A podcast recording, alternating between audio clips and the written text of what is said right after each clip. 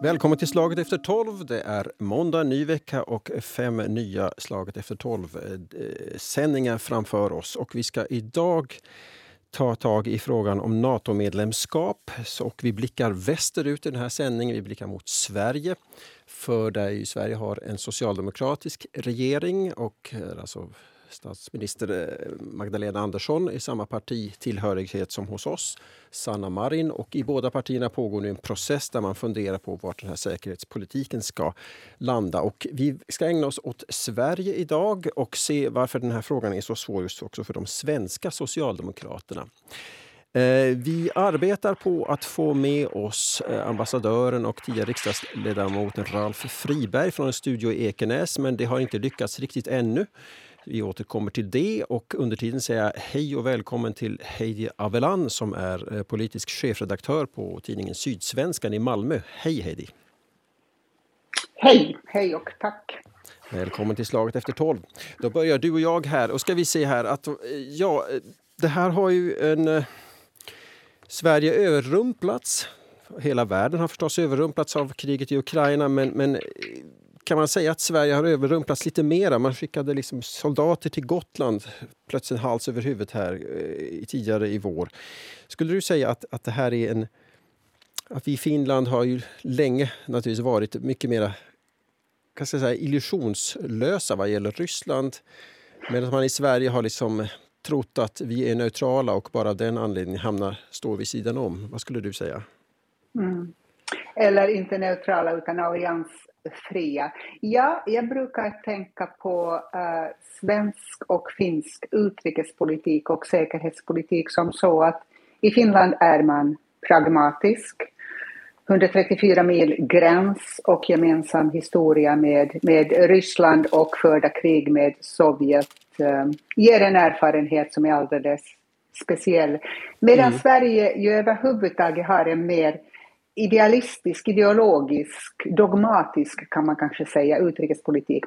Man kunde se det till exempel vid när Krim ockuperades och annekterades så var det väldigt starka ord från Sverige. Carl Bildt gick ut och regering. Man talade om detta väldigt högt, brösttoner. I Finland så, ja, det är klart att ingen var lycklig över det här. Men man låg lite lägre, kanske lite fegt den gången. Och i Sverige har man nog haft en väldigt stark tro på att den alliansfrihet tjänar Sverige väl. Nu har man lagt om orden lite och säger att alliansfriheten har tjänat Sverige väl därför att nu är man i en ny situation och också här så kommer man att behöva omvärdera saker. Mm. Just det. Och då har vi då den här socialdemokratiska regeringen i Sverige och det är det vi ska liksom fundera på lite grann. För i fredags var det väl så gick en veteran, den tidigare statsministern Göran Persson ut och sa nej, det här med NATO, det ska vi nog inte hålla på med. Så att det här när de gamla, får man säga det, elefanterna i partiet börjar uttala sig så blir det kanske extra svårt för Magdalena Andersson att på något sätt att ens tänka på att försöka få en omsvängning i den här NATO-frågan. Eller vad säger du Heidi Avelan? Jag är inte helt övertygad om det. Vi får ju börja hos en mycket större elefant, det vill säga hos Palme. Det är där den här idealistiska utrikespolitiken är förankrad från början. Och det är väl den alla stångas mot idag. Magdalena Andersson gick ut i onsdags och sa för första gången att det kan vara skäl att byta. Då sa hon att jag utesluter inte NATO-medlemskap på något sätt. Och det var apropå den här säkerhetspolitiska analysen som görs i Sverige enligt finsk modell fast med lite andra verktyg. Det fick ju då både Stefan Löfven och Göran Persson att gå ut och säga någonting annat. Men frågan är om inte den starka opinionen, folkopinionen och Magdalena Anderssons otroligt starka stöd. Hon är ju alltså en oväntat populär statsminister, ett jättestort förtroende för henne. Hon bredar dem alla tidigare sina manliga kollegor, jag vet inte, på Per Albins tid så mätte man ju inte det här, så det kan jag kanske inte säga, men de två nyss nämnda i alla fall, så hon har ett starkt stöd. NATO-frågan är på bordet och Moderaterna har tvingat ut den. Vi får ju hela tiden komma ihåg att oavsett vad sossarna säger just nu så har Moderaterna har sagt att det här är en fråga som, om de vinner valet den 11 september, så skickar de in medlemsansökan. Och Socialdemokraterna vill ju för liv och skiv inte ha detta som en valfråga. Att gå in som ett splittrat parti och föra valdebatt som hela tiden i så fall kommer att fastna i NATO-frågan är ju ett hopplöst läge. Så jag tänker mig att de försöker sätta ner foten, och var de sätter den beror ju väldigt mycket på var Finland landar efter sin analys och genomgång av analysresultatet. Mm. Spännande tider det här. Nu borde vi ha med oss Ralf Friberg här i sändningen också. Är du med, Ralf Friberg?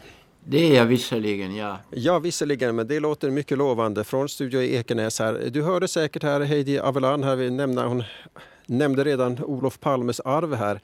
Du, Ralf Friberg, du har ju under många år iakttagit, alltså du har i en tid när jag knappt ens var född ännu, har du liksom iakttagit svenska socialdemokrater och hur de tänker kring de här frågorna.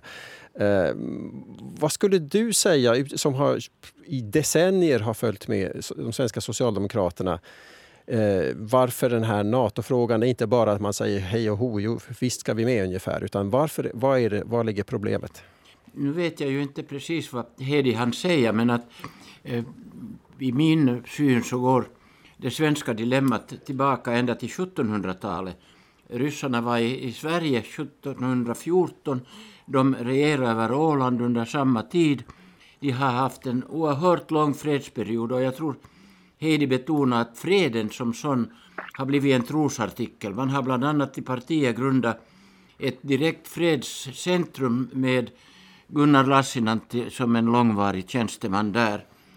Så man har ryskräcken, man har fredsperioden, man har varit geopolitiskt skyddad av bland annat Sverige, av Finland, alltså som säger att gudskelov har vi Finland. Och vi har en stor skillnad mellan den finska realpolitiken och den svenska politiken som i så hög grad byggs upp av en idealisk och idealistisk föreställning. Och sen, om och när det blir ja till NATO i Sverige, så kommer det att vara en otroligt djuplodande process, och jag kan tänka mig att vi kan återkomma till den frågan. Mm.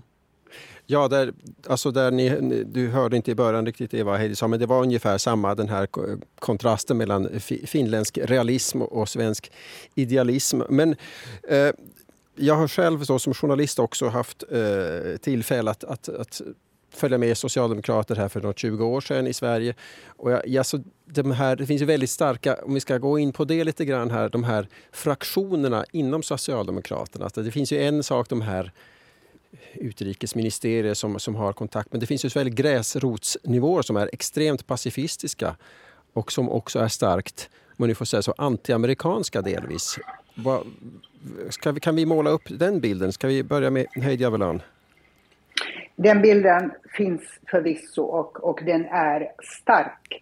Men det jag tror, vi vet ju inte vad som pågår inom partiet riktigt. Man kan höra de här pacifistiska rösterna som går ut och säger, jag hörde senast så var det Göran Greider som påminde om att pacifismen ju också förvisso är en rörelse, men det är ju inte riktigt läge kanske att tala om pacifismen idag när vi ser Ryssland mangla Ukraina, när vi ser någonting som liknar ett folkmord på gång, en timmes flygtur från Stockholm. Läget har ju blivit ett helt annat, så förvisso kan man önska sig fred och vara pacifist, men verkligheten har ju talat emot det. Det är det ena, och det andra är ju precis det här med valet. Som jag nämnde det nyss, jag tror inte Ralf Friberg hörde det, men eftersom Moderaterna har lyft den här NATO-frågan och sagt att om man vinner valet så kommer ansökan att skickas in, så är den på bordet, helt oavsett vad Socialdemokraterna vill. Och om man, förutom att ha ett ganska jämnt läge som det är, splittrar partiet kring den här frågan så att splittringen blir uppenbar också utåt, så kommer man sannolikt att förstöra sina chanser också i valet, och då blir det alldeles säkert en NATO-ansökan som det är definierat just nu. Och det här tror jag att man tar med in. Man har ju liksom, i politiken, det finns sakerna du tror på, men det finns ju också taktiken, hur ska jag nå dit? Och här har Socialdemokraterna ju hamnat i ett ganska knepigt läge. Så oavsett att de är oeniga så är de tvungna nu att hantera den här situationen. Det är ju så att där finns ju en stark kärna i partiet, nämligen det verkställande utskottet som har praktiskt taget alla befogenheter. Sen kan man vara imponerad över att den internationella tendensen och hyllandet av internationalismen går ända ner till partiets verksamhet på gräsrotsnivå. Det är, tror jag, en sak som skiljer de två partierna åt ganska radikalt. Men jag tror att om man säger ja till NATO så kommer sen den process som ska till för att allt går i land, så den demokratiprocessen blir mycket svår just av de anledningar som du säger.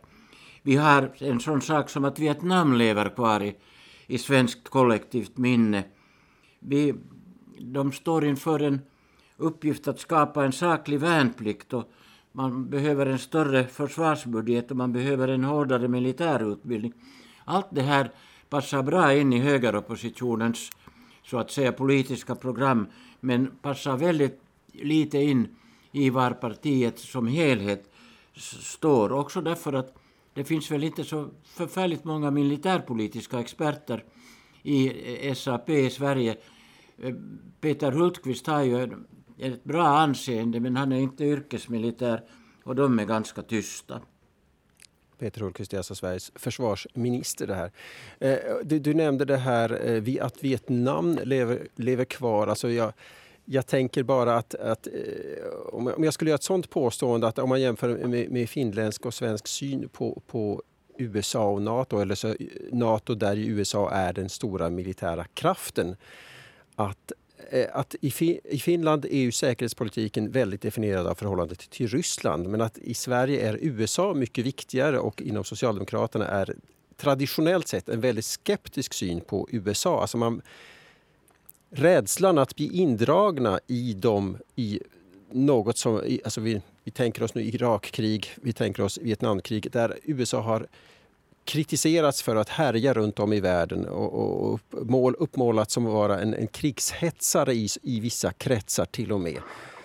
Att den aspekten av NATO är så att säga mycket starkare i Sverige än vad vi brukar tänka här, eller vad säger ni? Och nu nämner du inte ens kärnvapnen, vilket är en av de alldeles centrala punkterna i kritiken just nu. Att går man med i NATO så går man med också i en försvarsallians där det finns kärnvapen. Men alltså, det finns ju förvisso en jättestor skillnad i förhållandet till USA, för att det finns den här USA-kritiken, en väldigt skarp och ibland rent osaklig, en väldigt känslomässig USA-kritik, men också väldigt nära band till USA. Och det, jag menar, från Myrdalar och Palme framåt så har man har förhållit sig väldigt mycket till USA. Många partiledarna har ju befunnit sig i USA på studieresor och annat och studerat där på ett sätt som man inte har gjort i Finland. Och fienden är ju den gemensamma. Fiendebilden är ju ändå Ryssland också i Sverige.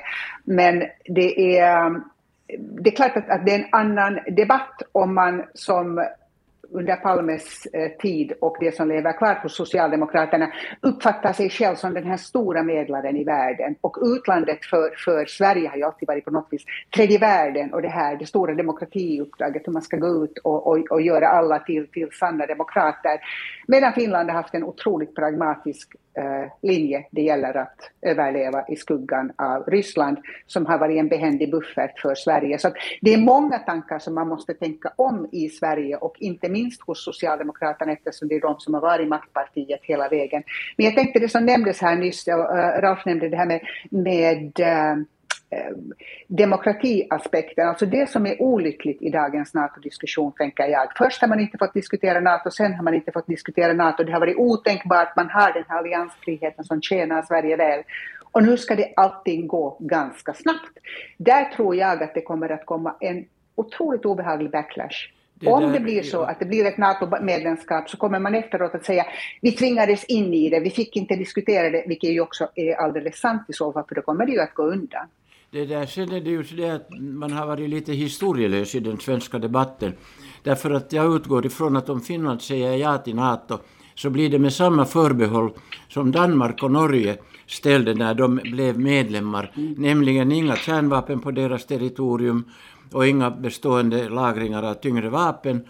Och väl att märka, i bägge länderna var det socialdemokrater vid makten när det här besluten om medlemskapen togs. Och nu är Sverige i samma situation som Danmark och Norge var för 50 år sedan, eller vad det nu var, 1949. Och det kommer, hoppas jag sen, att åtminstone komma in i den svenska debatten. Mm. Så du skulle säga rent av, alltså egentligen att man har odlat en, jag vill inte säga fiendebild, men alltså en väldigt fientlig bild mot NATO.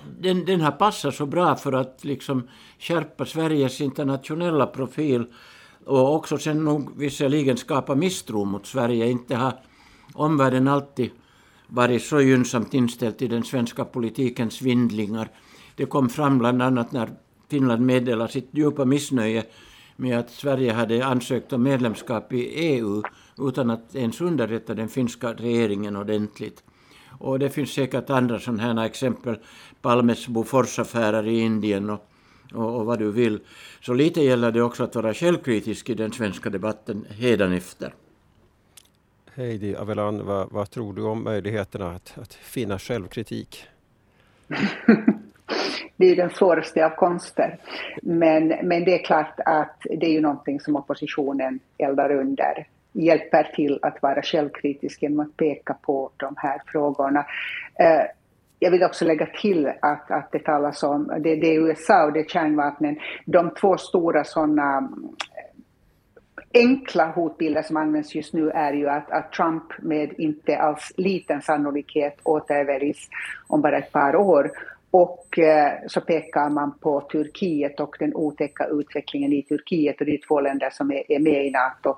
Så man på något vis lyfter upp det, att det är ju inte bara att man går med i 30 staters försvarsallians, utan man får också en massa otäcka saker i båten, och där de känslomässiga frågorna är återigen inne i den svenska debatten. Jo, men då ska man komma ihåg också att det svenska försvaret är intimt inkopplat i den svenska demokratin, och jag tror inte att man är redo att så att säga för atlantiska fördelar offra väsentliga delar av det svenska försvarets, kunde man kalla, demokratiska ideologi. Sen vill jag till Heidi säga att jag citerar Harold Wilson: "A week is a long time in politics."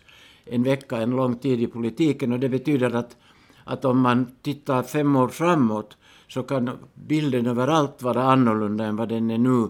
Och då kanske till och med debatten om kärnvapen blir lite lindrigare eller får inte samma dominanta plats som den har haft i svensk debatt. Och vad vi är också lite rädda för är att Sverige försöker skapa åt sig, eller åt oss, åt Finland, en black om foten genom att kräva att vi ska eventuellt söka samtidigt medlemskap. Jag tror nog att Finland söker sitt medlemskap, om detta sker, utan att ta hänsyn till om Sverige kommer med eller inte. Därför att den nationella säkerheten för oss är en så överväldigande fråga att inga andra hänsyn kommer lika långt. Jag håller helt med om det, och Finlands beslut spelar ju roll för Sverige på en del olika sätt. Ett är ju att Sveriges allra tätaste försvarssamarbete idag är med Finland. Och det är också det som finns ute i retoriken, att vi är på liksom en vardaglig operativ nivå så tätt tillsammans med Finland. Det är klart att det blir en annan situation om Finland skulle gå med i NATO. Kan man fortsätta att fördjupa det här försvarssamarbetet som verkar ha varit Peter Hultqvists och regeringens linje så här långt? Det finns förvisso med USA, Frankrike och Storbritannien också till exempel. Och våra NATO-grannar, men det är ju ändå med Finland som det som allra tätast. Sen finns det ju den här andra linjen, och den hörs också i debatten, men det är helt fine. Låt Finland gå med. Så man har haft Finland som en krockkudde mot Ryssland hela tiden. Nu kan Finland bli den där NATO-krockkudden. Om Sverige är inbäddat av NATO-länder så tänker man sig att Sverige skulle ligga tryggt här och inte behöva alls fatta de här svåra besluten själv. Det är inte en jättestor, men ändå en helt hörbar linje i debatten. Mm. Jag har ställt frågan att vilket är Sveriges värde som partner och det där förbunden med Finland när den svenska infanteristyrkan är inte större än kanske 8 000 utbildade soldater, då Sveriges försvar under de närmaste åren närmast skulle bli ett komplement till Finland och inte en allt övertäckande faktor. Sverige kan bjuda på ubåtar, på flyg, på marinstyrka, men inte på markstyrka. Mm. Ja, men det är kanske just ubåtar, flyg och marin som Finland behöver, eftersom det är det Finland själv saknar. Så som kompletterande storheter så är det ju ett alldeles utmärkt försvarssamarbete, men hur det kan utvecklas om ena landet är med i NATO och inte det andra, det är ju frågan. Mm. Jag tycker du har rätt här. Och sen vill jag nu tillägga att naturligtvis har Sveriges status internationellt i och för sig en viktig betydelse, därför att det är så otänkbart att så att säga fredens hemvist på jorden ska bli offer för en brutal attack. Mm. Det här får jag ställa frågan så här till er. Utifrån, om vi ska också manövrera tillbaka lite till det här med Socialdemokraternas sitt som regeringsparti i Sverige som nu måste lotsa sig igenom den här besvärliga frågan. Att när statsminister Magdalena Andersson för några veckor sedan gick ut med ett uppmärksammat uttalande och sa att det skulle destabilisera den här regionen, så utifrån sett hur man traditionellt har talat om, hur man har lyft fram den alliansfrihetens förtjänster och så här icke-hotande, att vi finns i den här delen av världen och vi alla vet att vi inte hotar någon alls. Från oss utgår inte ett hot, kan man väl sammanfatta den här försvarsdoktrinen som. Utifrån... Ja, men Stefan, den balansen är ju kastad över ända. Ja. Den finns inte. Det är det jag skulle komma till här, för vi är ju ganska tydliga här med att för oss har ju alla förutsättningar egentligen kastats över bord. Är man i Sverige lika överens om att det i grunden har ändrats totalt, eller drömmer man sig ännu kvar?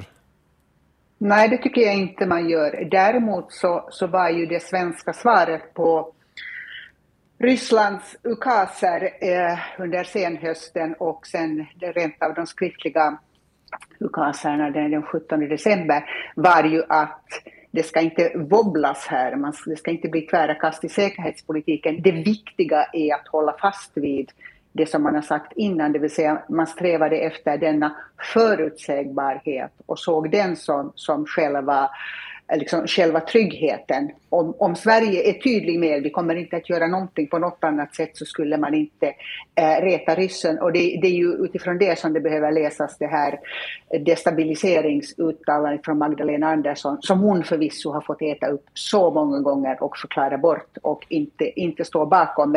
Men det var ju liksom den tanken som låg kvar hos henne. Vi ska också komma ihåg att Magdalena Andersson var en fantastiskt duktig finansminister. Hon var också alldeles duglig som statsminister när hon tillträdde, men hon är verkligen ingen försvars- och säkerhetspolitiker. Och länge så lyfte hon ju liksom Peter Hultqvist framför sig som en sköld och skickade frågorna till honom, vilket ju är rätt oacceptabelt i det kritiska läget som världen befinner sig. Så att hon har ju verkligen fått träna att lägga orden rätt, och det här destabiliseringsuttalandet, det var ju verkligen inte rätt. Det blev väldigt, väldigt fel. Men jag tror att det bottnar i tanken att det ska inte wobblas här. När det där sen Sverige skickade små förstärkningar till Gotland, så var nog min reaktion att det här är en patetisk gest utan sånt innehåll som skulle inverka på ryssarnas hållning överhuvudtaget, så som de beter sig idag. Hur tänker du då? Det var ett skådebröd. Inte någonting som hade någon militär betydelse i sig. Men det var det ju inte heller tänkt som, tror jag, att det skulle ha någon militär betydelse. Utan det var ju innan vi fick veta, innan tyskarna satte ner foten ordentligt kring Nord Stream 2. Och det har hela tiden talats om, alltså att denna gasledning genom Östersjön, den går ju skrämmande nära Gotland. Så man har ju länge i scenarierna sett att det första ryssarna gör är att ta Gotland och inte minst Slite, som man har försökt hyra också in sig på. Ta Slite och för att skydda gasledningen och för att ha ett brohuvud att kunna ge sig mot de baltiska staterna. Så det var ju tänkt som ett skådebröd, som ett liksom skyltfönster mot världen. Om ni hotar oss så skickar vi gubbar dit, och det gjorde man och körde runt med tanks en liten stund och drog sig hemåt. Jag tror att det var gjort för oss journalister. Sen finns ju också gasledningen finns ju också mycket nära Bornholm, men där är ju Bornholm skyddat av sitt NATO-medlemskap tills vidare, det vill säga Danmark. Och där rent av så att nu kunde man sätta trupp på Bornholm.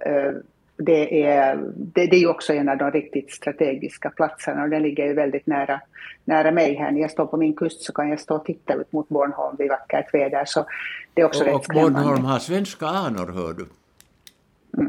Är det.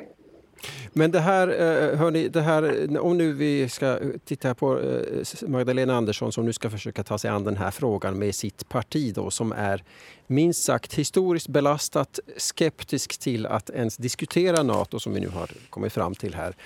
Och då är det, jag vill minnas att det avdelningar, alltså partidelar så som Kvinnoförbundet, som är starkt pacifistiskt.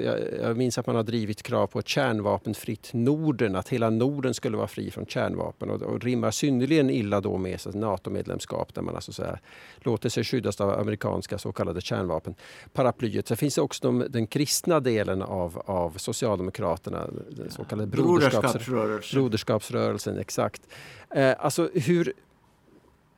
Som jag tror att har bytt namn till Tro och solidaritet. Men det är de gamla broderskaparna. Ja. Jag är inte uppdaterad som du hör här. Vad heter det? Hur kan de... Hej David, du som följer svensk politik då på ett dagligt sätt här. Hur kan man få med dem i en sån diskussion? Eller kommer de att protestera till the bitter end mot att Socialdemokraterna blir pro-NATO? Det förutsätter jag. Jag tror att man hamnar i det som politiken ofta hamnar i, det vill säga skrivningarna. Ni vet, på partikongressen så är det alltid attsatser när det till slut fastnar i hur man ska formulera saker när man äntligen har fått igenom en kompromiss. I det här läget så jag tror att de kommer att strida till the bitter end, därför att de verkligen tror på det de säger sig tro på. Men samtidigt så är ju rikets säkerhet... går ju också för dem, måste få gå först, och för partiet om det vill vara maktpartiet, om det vill sitta i regering också efter valet. För som sagt, om inte Socialdemokraterna kommer till skott här, så finns det ju ett besked från oppositionen att de kommer att skicka medlemsansökan. Vi har ju inte berört just alls medias roll, som är mycket större i Sverige än i Finland och har varit det under hela efterkrigstiden. Det var en tid under kriget då Sveriges internationalism var levande, och det var till exempel när man hade den så kallade lilla internationalen i Stockholm, flyktade österrikiska och tyska socialdemokrater, och man hade också bildat SAMAK, en samarbetsorganisation för Norden, men den här institutionella den där aspekten är ju redan bara historia och spelar knappast någon roll idag med de blixtsnabba mediernas inflytande. Och det här får jag också återknyta då. Det här sker ju förstås inför offentligheten, men du menar alltså, Heidi Avellan, om jag får bara haka på det du sa förut här också, att det blir så att den opposition som finns inom Sveriges socialdemokrater mot att ta ett steg mot NATO, det kommer att kvarstå. De kommer inte att ge sig, men de kommer att bli nedröstade i praktiken på en kongress. Plus att jag inte tror på Socialdemokraternas valseger. Jag tror att den är långt bort. Jag är inte alls på det klara med hur partiet kommer att hantera det här internt. Jag kan inte deras partikultur tillräckligt väl. Jag tror att det snarare skulle vara så att partiet, som vi sa här innan, verkställande utskottet och småningom partiet, behöver lägga sig på en linje och sen kan man genom skrivningar visa. Men vi tänker fortfarande verka för att i världen, så som det finns nu den här att man ska verka mot kärnvapen men inte kan skriva under för Sveriges del. Det finns liksom saker som man kan hålla fast vid i ord men ändå i verkligheten göra någonting annat. Och som sagt, så valet i september, det spelar en väldigt, väldigt stor roll. Därför att alternativet då kommer att bli att ett konservativ grupp, och det har ju Sverige inte sett, alltså att det finns ett konservativt regeringsalternativ där det liberala är väldigt, väldigt litet.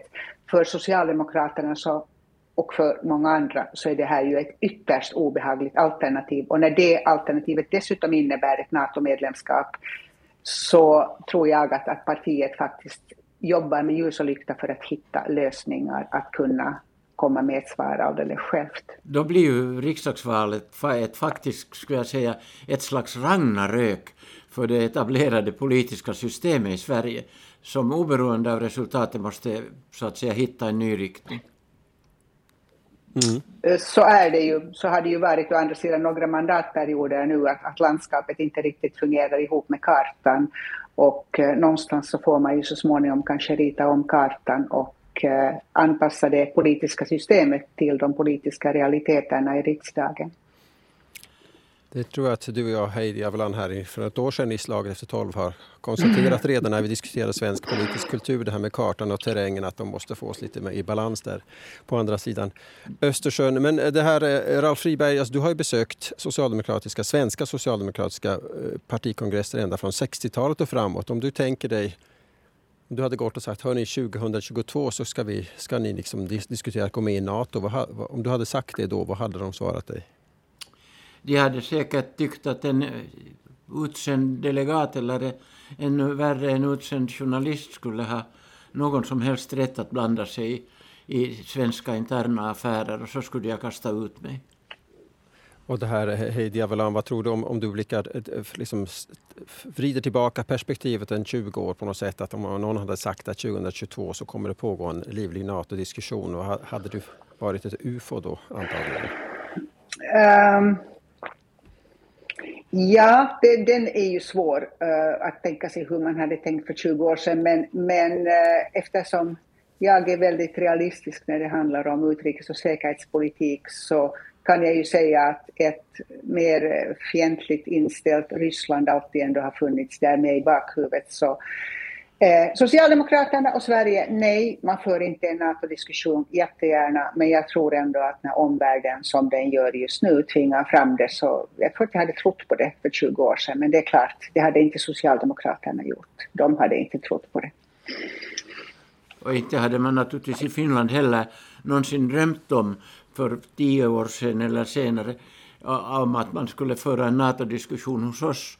Och i bägge fallen, både Sverige och Finland, så bygger ju en stor del av den här aktuella debatten på att det finns en övertygande gallupmajoritet för medlemskapet bland de som tillfrågas för sådana här enkäter.